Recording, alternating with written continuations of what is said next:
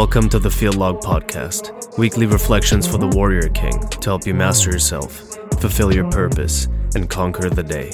I'm your host, Marcian Sicario. Field Log, Day sixty-one. A Patient Man. I keep a spreadsheet with potential ideas for field logs, and whenever I come across something, maybe a quote or a thought or, you know, a Bible verse in this case, that I find interesting, I'll put that down with a note where I found it, if I remember, to come back to it later.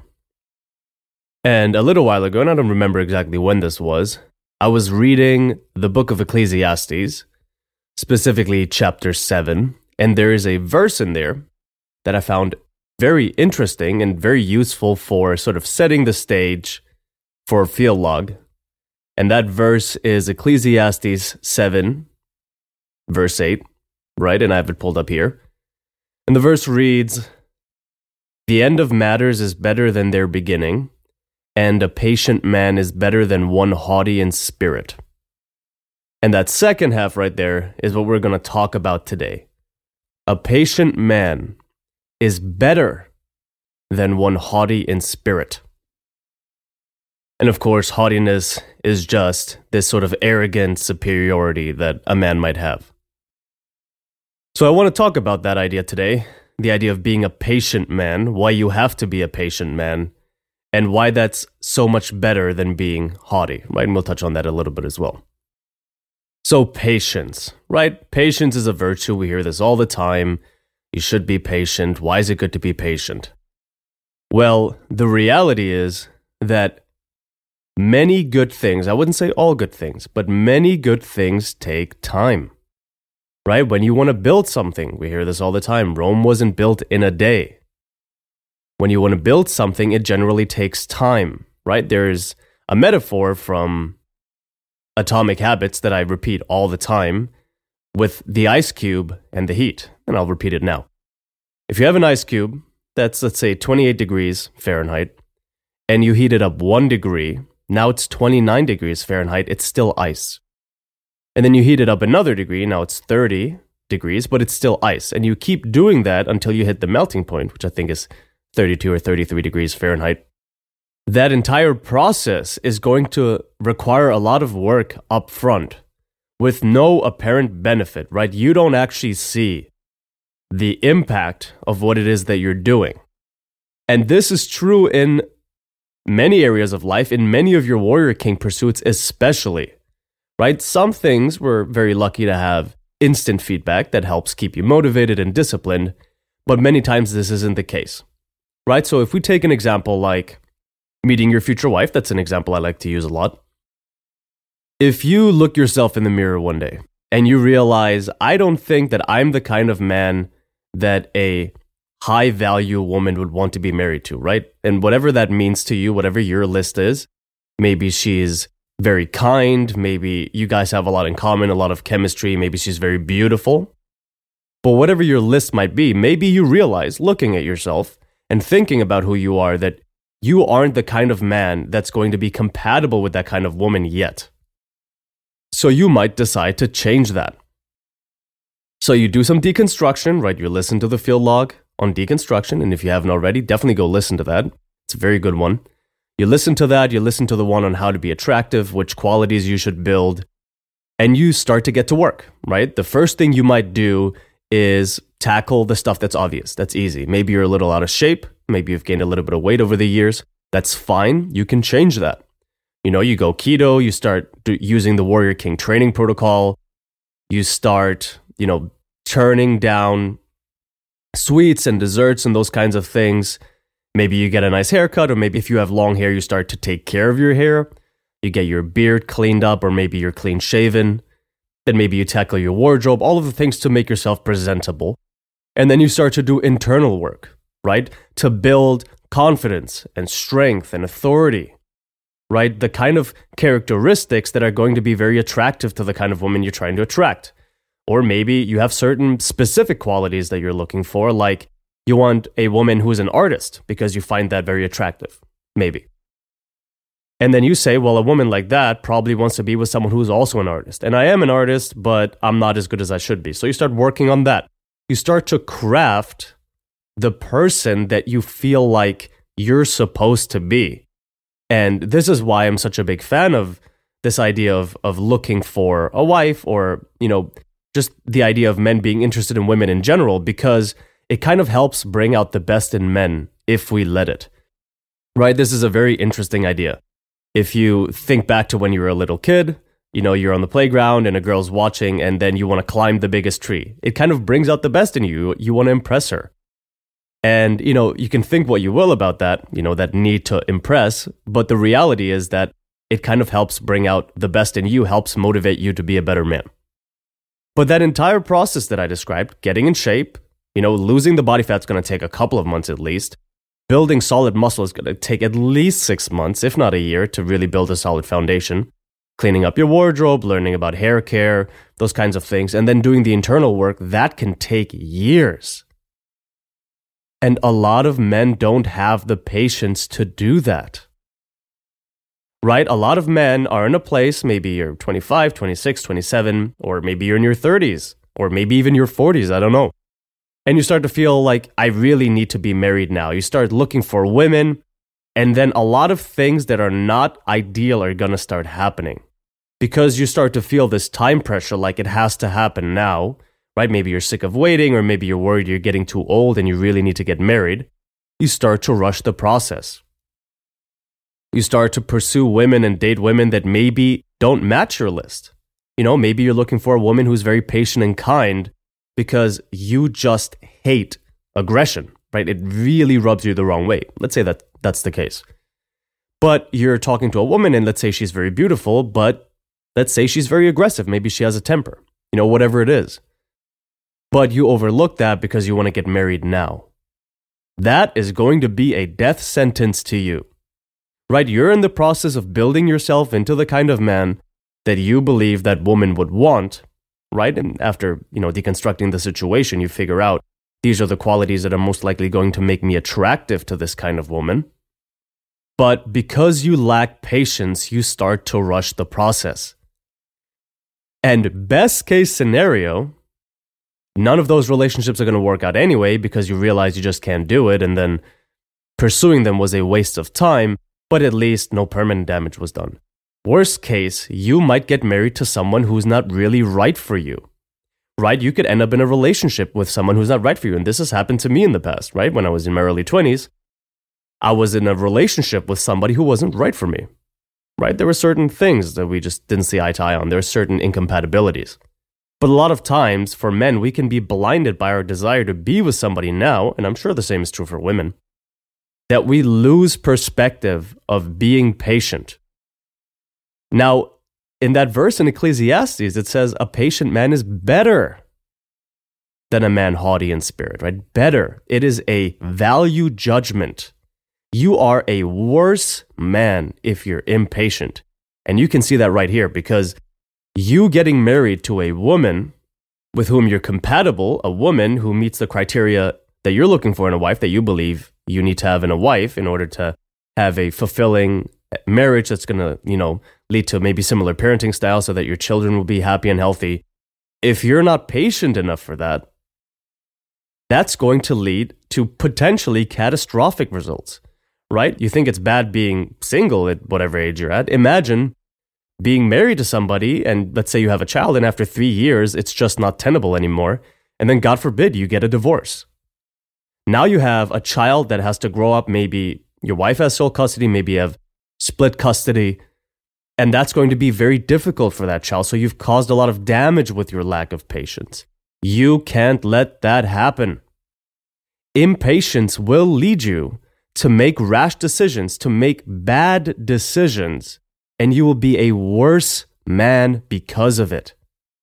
Right? This is an objective value judgment right from the scriptures. You will be worse because of it. A patient man is better than one haughty in spirit, right? An arrogant man, a man who feels superior.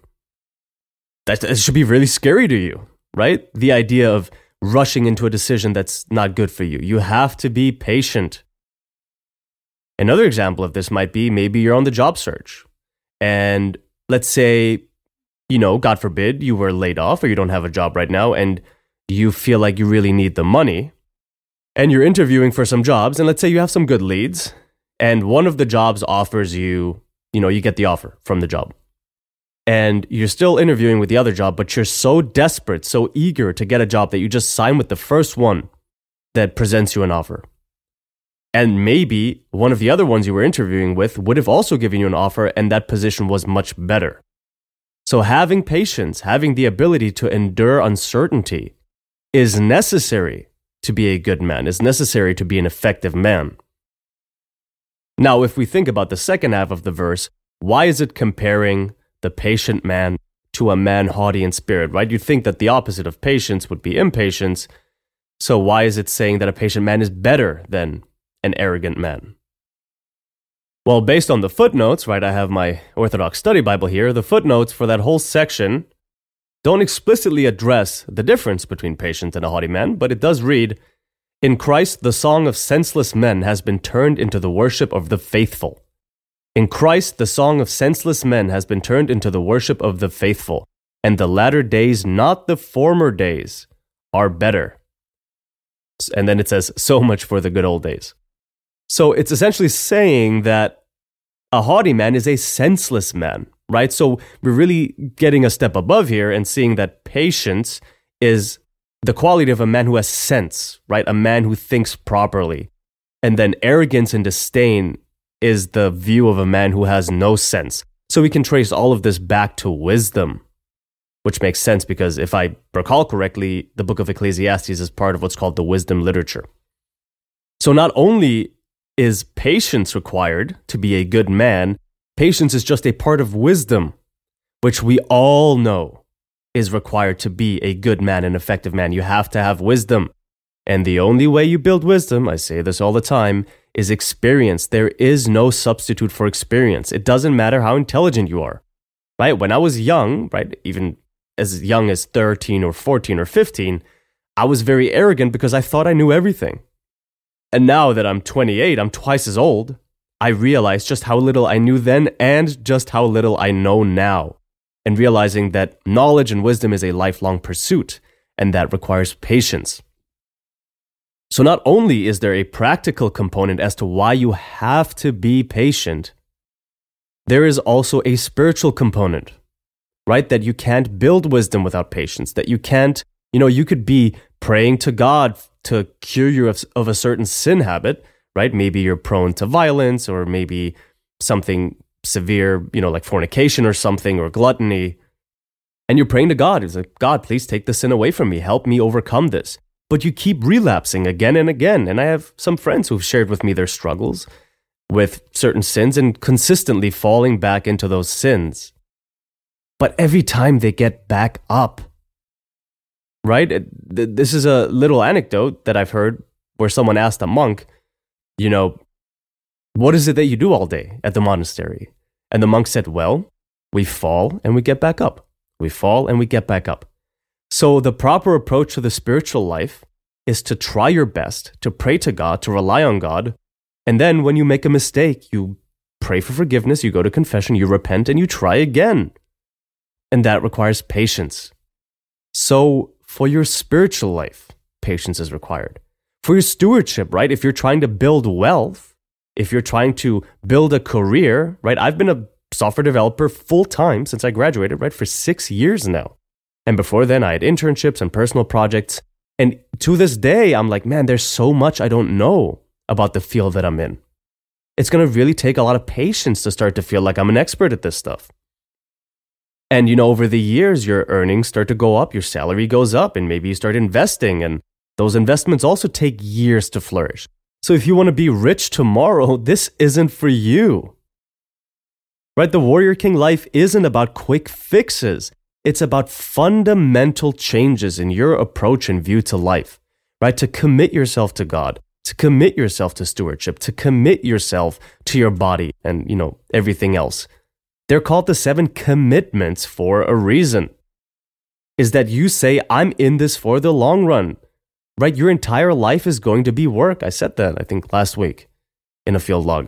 Your entire life is meant to be work. right? So you have to find a balance. You can't just do it all in one hit and think that you can master everything in one go. It requires patience. So that being said, you have to learn to be happy where you are, right? To find joy in your day to day. You know, like sometimes life can get very monotonous, you know, doing the same thing every day. But that's what's required of you to become a great man, to become an asset to other people.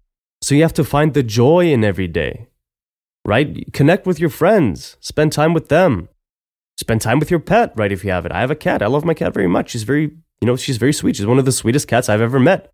She doesn't hiss, she doesn't bite, she doesn't scratch. I enjoy hanging out with her, spending time with her, you know, when I'm by myself, me and just her. You have to enjoy the process, right? When you're working, don't say, I have to. Never say, I have to. Say, I get to. What a blessing it is that I get to go train today, that I have working arms and working legs, that I have enough money to afford the gym, that I have enough money to afford a lot of protein, which can be very expensive, and high quality food, you know, grass-fed butter and grass-fed, grass-finished beef. Those things aren't cheap. It's a blessing that I get to do this, that I get to pursue this. There are plenty of people who, have, who don't have the time, or maybe have some sort of physical disability, or don't have the facilities to be able to, or the money to be able to train. It's a blessing that we get to do this. So don't, like I said the other day, Marcus Aurelius says, never be overheard complaining, even by yourself. Don't complain that you get to pursue your life's purpose. It's a blessing. Right? Being able to go to church. Don't say, oh, I have to go to church. Never, ever, ever say, I have to go to church or I have to pray. No, you get to go to church. There were times where Christianity was very persecuted, right? Especially in Orthodoxy, we know this. Even in the last century, in Soviet Russia, if you've ever read some of the stories of what the Soviets did to pious Orthodox Christians in Russia, it'll curl your hair. They would bury priests alive. They would chop up priests in front of their families, right? They would execute nuns, destroy church buildings.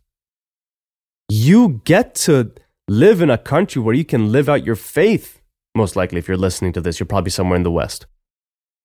And that's a blessing. So enjoy the process and be patient. God's timing is perfect. You work on things. You become the person you're supposed to be. It takes time. But then in the end, you will truly be the man you're supposed to be. So at this point, I would imagine that you at least are starting to get an understanding of why patience is so important. Not only practically, but also, you know, ethereally, spiritually. Now, the natural question that flows from that, of course, is how do we build patience? And I, ha- I do have some practical exercises that you can use to build patience, right? I think a lot of impatience comes from one of two things. First, things get boring to you, right? You get tired of waiting. You want the excitement of the achievement, so you're impatient, so boredom. And then the second thing would be not enjoying what it is that you're doing right now or where you're at. So you want to be somewhere else, thinking that that new place will make you happy. So let's talk about the first one first, boredom. And we've talked about this many times before. We've talked about this in the episode on boredom, right? We've talked about this in the episode on seeking solitude, is that you have to do things that are lower stimulation. Right, if you want to become a patient person, if you want to be able to take something as simple as sit in the waiting room at your doctor's office for forty-five minutes without, you know, getting antsy, you have to be comfortable sitting somewhere where there's no stimulation. And the way you do that is by seeking out things that you currently find boring, right? Spend time driving in the car in complete silence. Spend time in prayer for fifteen, twenty, thirty minutes, however long you can manage. Do things that are lower stimulation, you know, things like reading a book over watching T V. And we talked about that extensively yesterday. So you have to tackle the tendency to be bored first, right? And you can see that all of these different things, right? We talked about seeking out stillness in, in the stillness episode, in the boredom episode. In yesterday's episode, I was talking about short form media, right? Short form content. being calm, being present, being centered, being aware, all of these things sort of start to paint a picture in your mind of the man you're supposed to be, right? A still man, a patient man, a present man, a man who can do things that others find boring and just work away day and night. You hear this phrase all the time that overnight successes are usually ten years in the making. It took ten years to be an overnight success, if you will. So you have to build the ability to show up, do the work, enjoy it, find joy in it, find joy in being alive.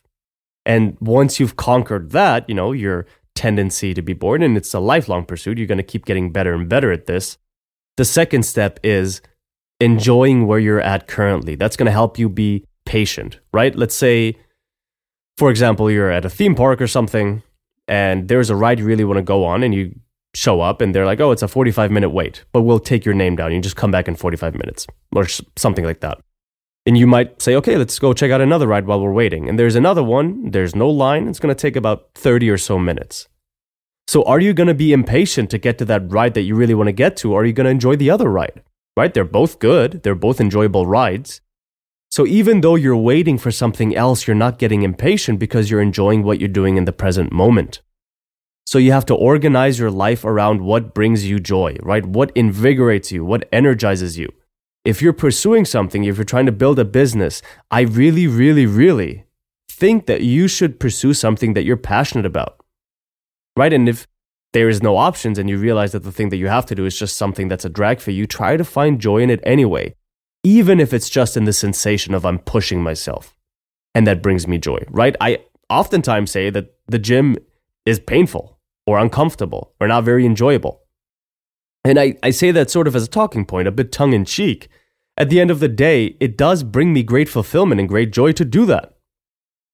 So you have to try to find joy wherever it is that you're at, right? You have to build patience. You have to be a patient man, because a patient man is better than a man who's disdainful, than a man who's superior, than a man who's arrogant, right? Those are qualities of a man who wants what he wants now.